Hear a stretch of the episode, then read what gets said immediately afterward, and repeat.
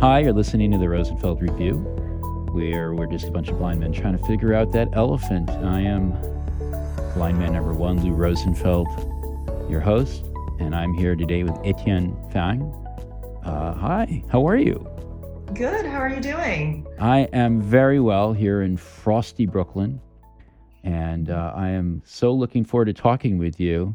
Etienne is um, joined us uh, for, I think you're the first talk on the first day of the I second am. annual Advancing Research Conference. So that would be on March 10th. And everyone listening, um, the beauty of the virtual conference, much to my chagrin, is you can sign up at the very last moment. So you will want to, um, whenever you hear this, hopefully it'll be in time to, to sign up for Advancing Research and hear Etienne and, and many other really smart people helping us figure out how we're going to advance uh, the world of research. And uh, Etienne is um, a, a principal researcher at Amazon, working on uh, working on Amazon Search primarily, right? Yes. Ah, interesting. I I I, I know a thing or two about search, and uh, and we might want to poke into that. But um, I think we should really talk more about what you'll be covering at the conference. And I know that really has a lot to do with the role of care and uh, how it can, um, how researchers can maybe frame or even improve their abilities to lead in whatever role they're in with um, uh, uh, that superpower of sorts that that uh, researchers have. Uh, we, I think, we're not bad at caring, are we? No, we're not. In fact, we care a lot, um, not only about our work, um, the people and the subjects that we research, we care deeply about them. Um, but what's really fascinating about this idea of care in research is that it's not just about what we do, um, you know, the, the work that we do, so to speak, with re, with um, users and um, in you know telling their stories and building empathy. But it's really how we use this superpower of care in how in how um, so everything from uh, leading teams sharing research um, building building teams um, building rapport within our teams working with stakeholders um, if you're a consultant how do you engage your clients all of that i think requires a, a great degree of care that user researchers are um, really well equipped to do. And so that's what really drew me to this topic and why I wanted to share it with uh, the advancing research audience. Is the so care can be many things, right? It can be, you know, obviously empathy, uh, and you know, I know well from Indy Young how many flavors of empathy there are. Uh, I think we're talking Yes, cognitive empathy primarily, but um, uh, is care also um, does it show up in a lot of other areas like uh, the care to um, at least come halfway to learn the language or the jargon of the, the person you're communicating with, uh, to learn about their context or even their, you know, how that world, the world has impacted their worldview. Yeah, absolutely. So, so the way I think about care in research as well as in leadership is that there's um, a couple key components. Really thinking about it from like a research perspective. Um, certainly, empathy is probably the first word um, synonym that comes to mind with care, and that I feel, you know, research owns in terms of uh, you know qualities and, and written into our job descriptions quite literally. Um, um, but also, I think in terms of how it's, it parallels uh, leadership is in how inclusive we are when we um, when we work, both in terms of making sure we're leaving no users behind, but also making sure we're leaving no team members behind. Um, both in terms of how we do the research, what we're researching, how we're building insights, um, how we're collectively arriving at knowledge. I think there's another key piece of that, which is um, ability to deal with ambiguity. Again, I think that is part of my current job description, um, and I think in many researchers' uh, job descriptions is this ability to hold ambiguity and still drive results.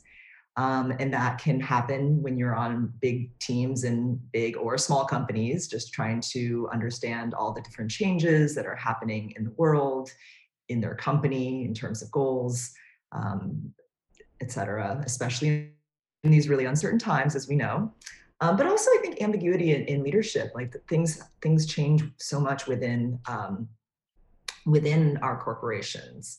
Um, there's so much that we always need to to kind of help understand, even while things might be un- uncertain and unclear. Um, and then there's another. Oh, sorry. Go ahead. Oh, well, no, go on.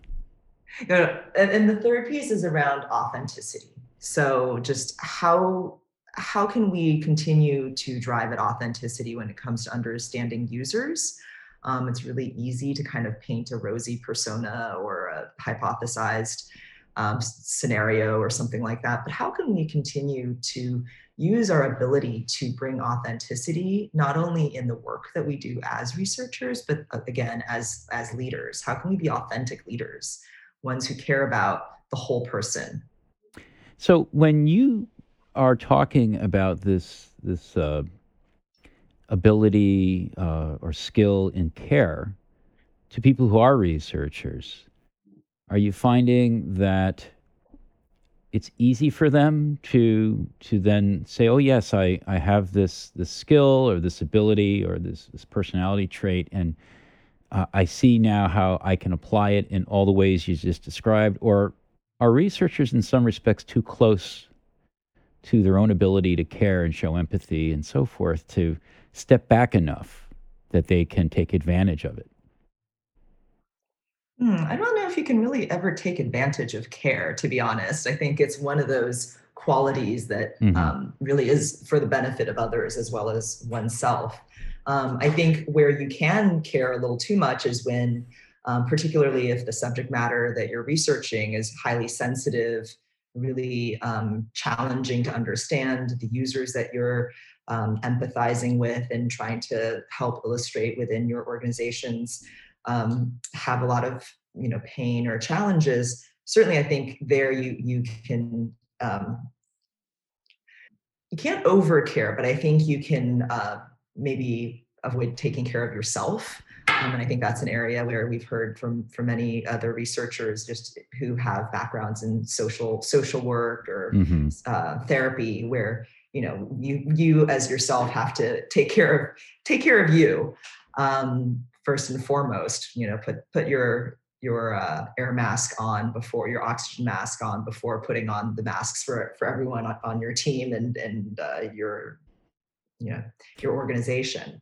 that's a great analogy I, I love that yeah but i do think that um, I don't think you can take advantage of care. Um, I, I, really do think that um, by opening it up, particularly as we think about in leadership, um, it's something that I've, you know, I've been thinking a lot about, particularly as I've joined a new organization, Amazon, in the last and during the pandemic. So I'm one of these has left an organization, joined a new organization, and trying to learn new culture um, amidst working from home. Everyone's working remotely. You know, it's it's a really interesting time where being being distanced um, can certainly create some rifts um, and also just reflecting on my experience you know over the last two decades working across different companies working in consultancies um, this element of care and how you get great work out of your team um, and by doing so i don't mean you know telling people what to do but really how do you create that environment that inspires people to do great work mm-hmm. and i mm-hmm. really think that at the heart of it is care and I've learned about it firsthand from you know various companies that I've experienced um, currently as well as in the past. But just you know how some great leaders are really able to inspire work um, and greatness simply through how we communicate um, and, and, genuinely care. It's not just about what you say, right? It's what you do. It's right. how you do it over time. It's not just at the big all hands meetings or whatever. It's daily. You know, you're you're filling you're filling the pot every every moment, pretty much. Well, you know, when I was bringing up like uh, the the idea of taking advantage of care, not so much as a like way to build oneself up or anything. It's more like.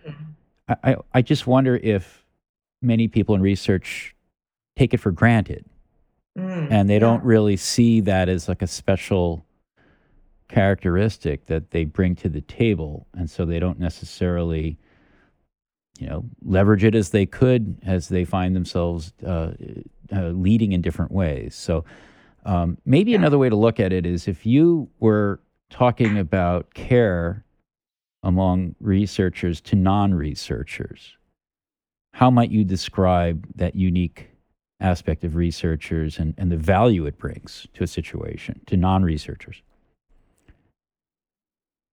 Hmm, that's a great point. I, I think care is a genuine understanding of what makes people tick. Um, and so caring for your two year old might look very different than caring for the VP of your organization, right? So um, it's understanding um, what genuinely is meaningful to them and what motivates them mm-hmm. and um, and this you know stems back to my some of my early professional experiences um, working at Cheskin, where I joined because they sort of coined this idea of meaningful experiences and really what gets users to um, to be loyal to companies and services and products is actually not because it's the cheapest or the fastest or the shiniest. It's actually because it deepens with a kind of a higher value in people, right? Mhm. So I think for me, without overthinking care and you know the leadership at the leadership um, in the leadership realm, it's genuine. It's really just thinking about what do the various people that you work with, you know, alongside that you serve, that you um, lead, what is it that really uh, they're looking for? What's meaningful to them? Um, and to me, that's how you are care are caring um, as a researcher, but also as an individual. Oh, this is uh, this is a topic that um, it's hard to talk about, right? Care is such a, in a way, it's abstract. It it it kind of runs through the course of so many uh, human attributes and emotions. So I, I think it's a good point to take a break. I want to chew on this for a minute.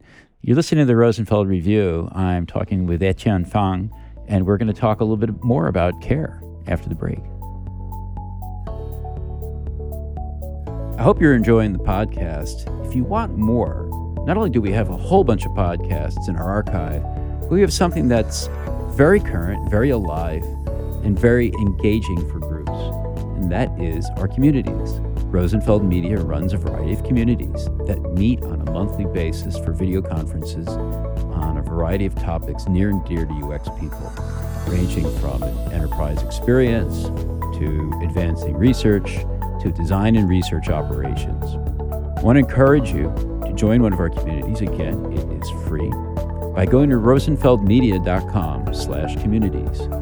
Not only will you get a monthly video conference that you can listen in on and participate in, ask questions, and so forth. We'll give you access to the recordings. And uh, for some of those communities, we're talking about dozens of recordings with really interesting presenters and facilitators. You'll also get a newsletter. You'll get access to an advice columnist. Yes, we actually are providing advice columnists for each community.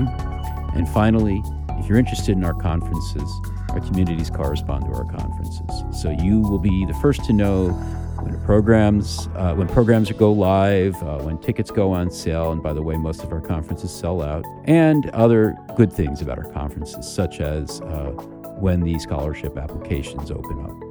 So go to rosenfeldmedia.com slash communities. You're going to find something that's free, something that's interesting, and it's a great opportunity to find your tribe as well. We'll see you there.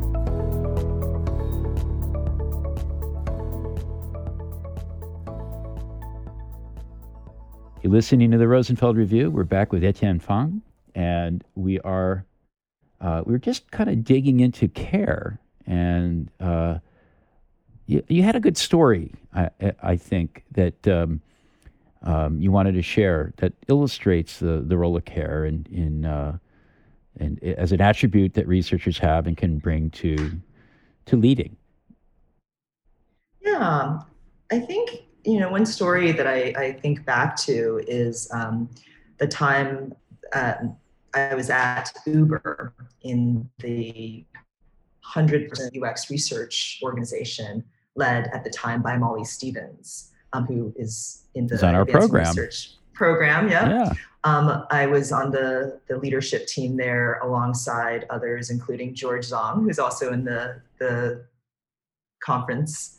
And um, I think what was a really telling moment was when someone from an adjacent organization at Uber came to me. Just I was sitting there having my lunch, and he came up to me and said, I want to know how you researchers do it. I think you guys should come and talk to our organization about what you do to create such a great culture. Um, and it made me think a little bit about the differences between our user research culture versus this adjacent cult, this adjacent organization. Ours was incredibly collaborative.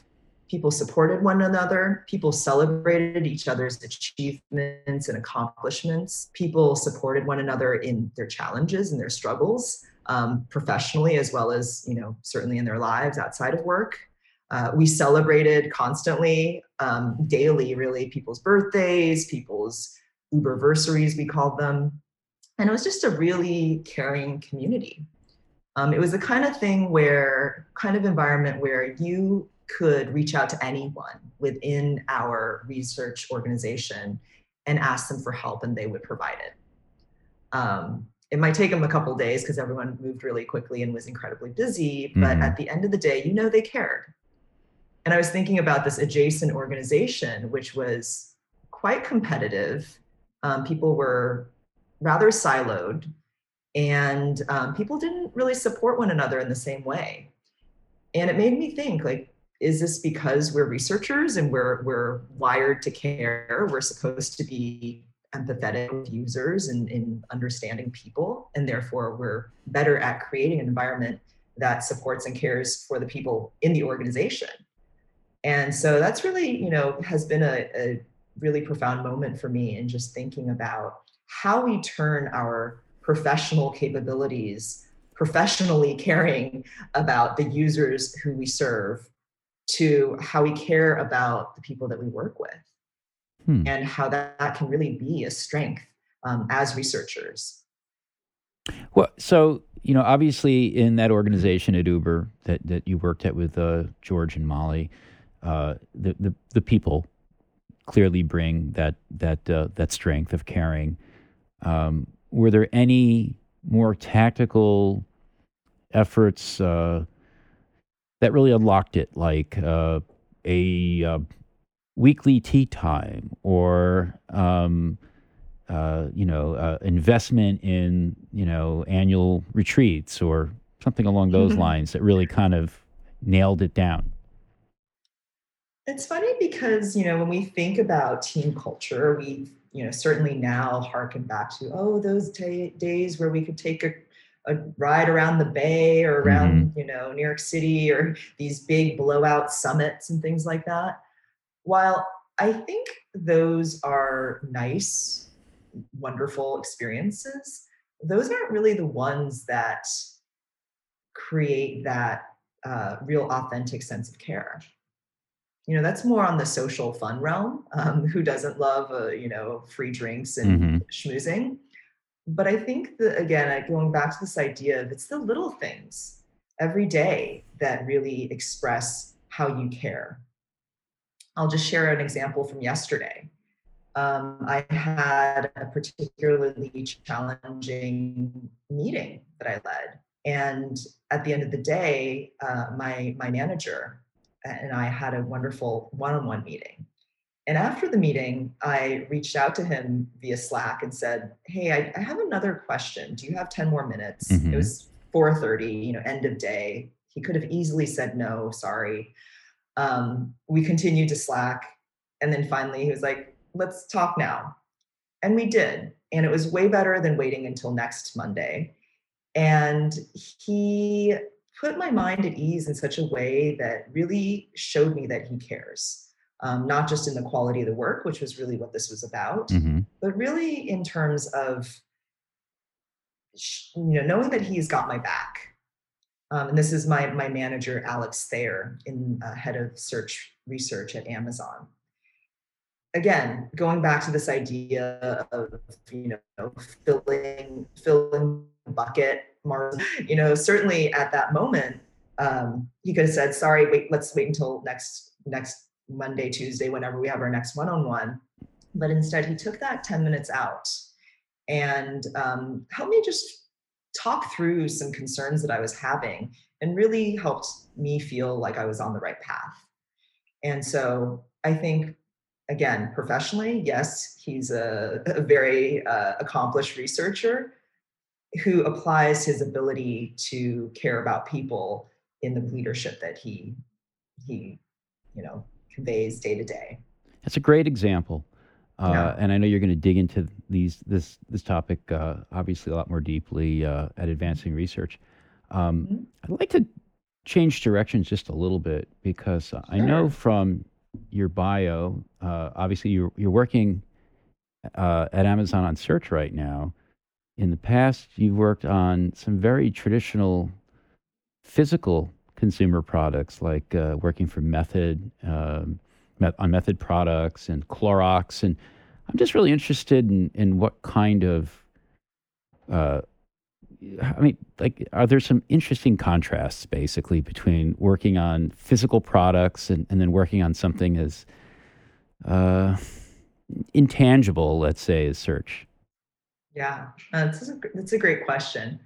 Um, it's funny. So yes, you're right. I, I um, founded the consumer strategy practice at Method Products, that eco design uh, cleaning products company, which Mhm. we all know and love. And then I went over to its arch rival, uh, Clorox, which we all know to be, you know, the creators of bleach and uh, and actually the owners of various other brands that people don't know so much about. And then I finally made the leap to tech. Um, and during all during this time, I kind of resisted jumping into the tech world. And in part because my husband is has been in tech, and I felt like two of us in one family in tech was too many. um, but the thing that actually drew me to Uber was the fact that at the end of the day, it's delivering real world human interactions. Um, because while you are, we're all working on the the product itself, the the app itself. At the end of the day, you're delivering a, a human interaction a person getting into a car, a driver getting paid, um, a driver receiving a ride. All of those things involve human beings at the end, and in many instances, real people in the in the real world, right? Mhm. I think with search, it's interesting because I, I believe that Amazon, at its heart, at least Amazon Search, the, the area that I'm in, believes ourselves to be a, a, a store. You know, we even though I think for for you and I as users who you know buy with one click, like it's it's hardly a store to us. It's a convenience, right? It's a it's a thing that we do. Um, because it's just so easy, right? It's quite different from going to the bodega, from going to a, a big box retailer, Mhm. uh, bricks and mortar. But I think at Amazon, we really think about the shopping experience and how it connects to the real world shopping experience. And that's actually where my real world experience of working in CPG companies has come in real handy because at Method, at Clorox, we talk a lot about consumer decisions at shelf and also certainly at the end of the day what the user's uh, decision making journey is. And i think there's a lot of parallels to be drawn between working in more traditional categories like consumer packaged goods and tech spaces and because at the end of the day these are users that we're talking about. These are humans that we're serving.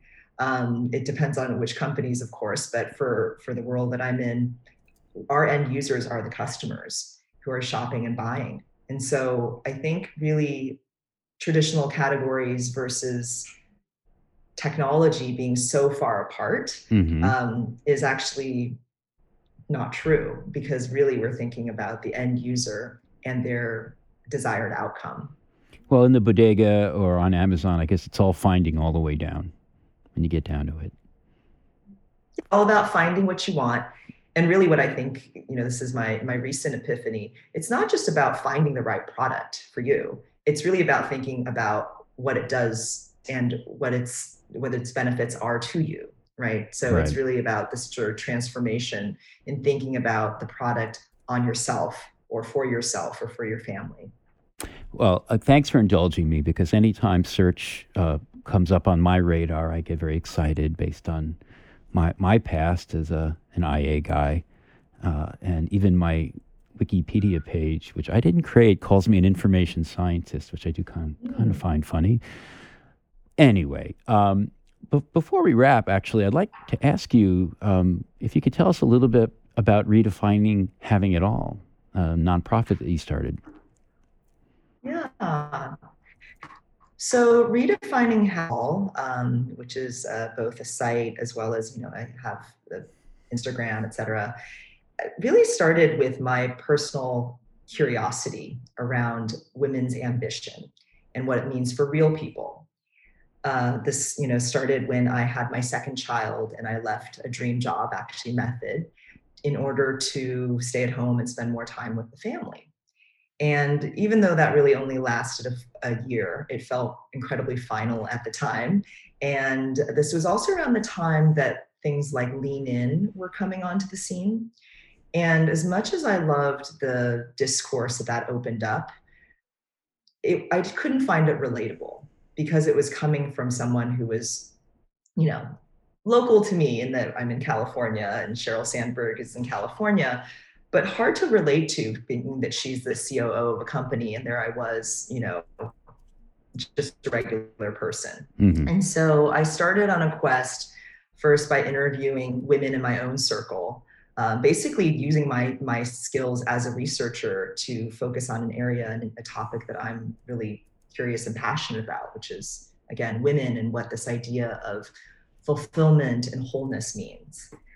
And after interviewing uh, roughly 40 women in my life and posting them on the site and taking beautiful portraits of them, I realized that they, we were all very similar and that A, I knew them, so there was something in common, but B, we're all mostly professional women and how that really provided a, a, just a very uh, common perspective. And so I decided to go around the world, um, basically with my work and my personal travels in 2019. 2019 it mm-hmm. was back when we could travel. Not that long ago, but feels like ages ago now. Um, and I wrapped up actually hit. Um, went around to 12 countries in 12 months and uh, would set up basically a backdrop on street corners and post up for roughly two hours in each place. Um, and I ended up having some amazing conversations, just stopping people on the street, sometimes having an, an interpreter or having a, a, local translator, and being able to have these conversations with women. And you know, while I was doing this, I, I, I would say, you know, my singular focus was understanding and exploring. Um, I didn't quite know where this would lead to, but I knew that by applying my skills uh, to something that I was really interested in, it would lead somewhere. And so I've now turned redefining having it all into a nonprofit. And so I'm working with some organizations to help tell the stories of real people and uh, real women and in support of women's empowerment. Oh, that's fantastic. Well, we'll make sure we have a link to it in the, in the podcast description. And um, Etienne, it's been lovely to have you on the show. Etienne Fang, a principal researcher at Amazon, working on Amazon Search, uh, founder of Redefining Having It All, and speaker at Advancing Research 2021, coming up March 10th through 12th. Etienne, I'm looking forward to hearing your talk there, and I, I know lots of other people listening are. Thanks again for joining us. Thank you. Thanks for listening to the Rosenfeld Review brought to you by Rosenfeld Media. If you like our show, please subscribe and review it on iTunes, Stitcher, or your favorite podcast platform. I'd love it if you tell a friend to have a listen and check out our website for over 100 podcasts with other interesting people. You'll find them all at rosenfeldreview.com.